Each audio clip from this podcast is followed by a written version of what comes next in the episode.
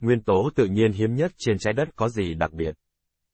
Loại nguyên tố này quý hiếm đến mức, các nhà khoa học vẫn chưa biết thông tin cơ bản về nguyên tố này, chẳng hạn như nó trông như thế nào. Tính tới thời điểm hiện tại, con người đã ghi nhận được tổng cộng 118 nguyên tố trong bảng tuần hoàn hóa học. Khá thú vị, không phải ai trong số chúng ta cũng có cơ hội được tiếp xúc với tất cả nguyên tố nói trên. Thay vào đó, khả năng để một ai đó tiếp xúc với vỏn vẹn 5 nguyên tố sẽ cao hơn 9 lần so với 113 nguyên tố còn lại. Lý do cũng khá đơn giản. Trong số hàng chục nguyên tố được tìm thấy trong lớp vỏ trái đất, 5 nguyên tố gồm oxy, silic, nhôm, sắt và canxi chiếm tổng cộng hơn 92%.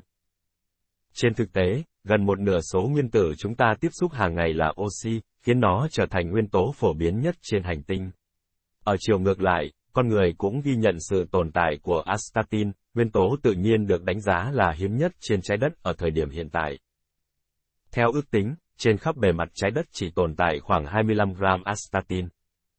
Loại nguyên tố này quý hiếm đến mức, các nhà khoa học vẫn chưa biết thông tin cơ bản về nguyên tố này, chẳng hạn như nó trông như thế nào. Astatine được đặt tên theo từ tiếng Hy Lạp có nghĩa là không ổn định. Đây được coi là cái tên mô tả đúng nhất tính chất của nguyên tố này.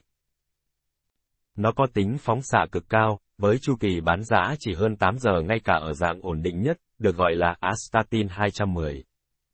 Điều đó có nghĩa là ngay cả khi bạn may mắn tìm được một lượng astatine nhất định, bạn sẽ chỉ còn giữ lại được khoảng 1/8 số đó sau khoảng 24 giờ. Với phần còn lại, nó sẽ bị thành bismuth 206 hoặc polonium 210.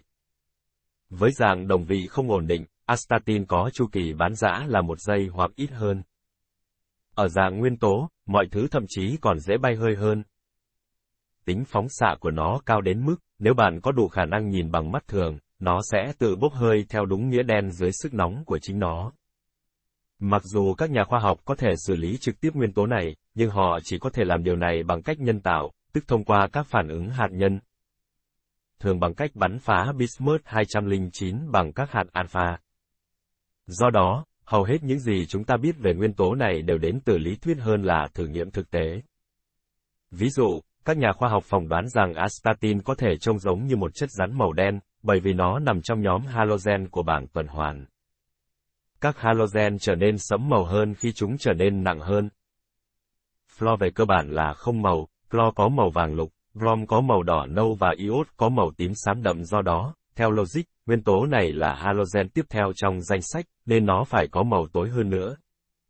Tuy nhiên, phỏng đoán này cũng dẫn tới nhiều tranh luận hơn về astatine, đơn cử như việc nó là kim loại hay halogen.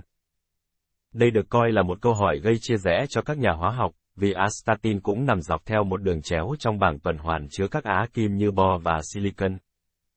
Trong các phản ứng hóa học, đôi khi nó hoạt động giống như một halogen, trong khi lúc khác lại hoạt động giống như một kim loại, khiến ngay cả các chuyên gia hóa học cũng gặp khó khăn trong việc phân loại.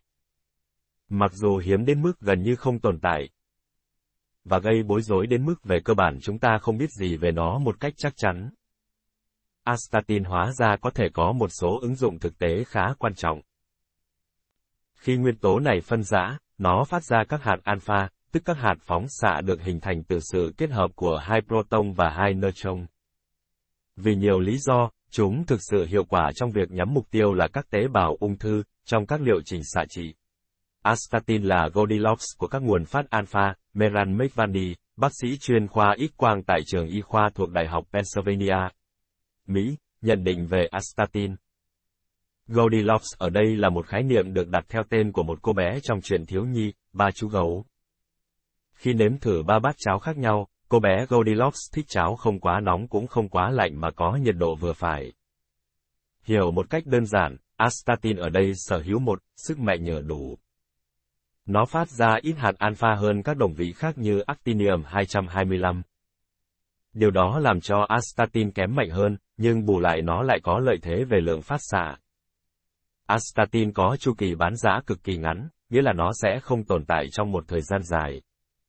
Điều quan trọng là nó chỉ phát ra các hạt alpha, loại ít gây hại nhất trong các loại bức xạ khác nhau.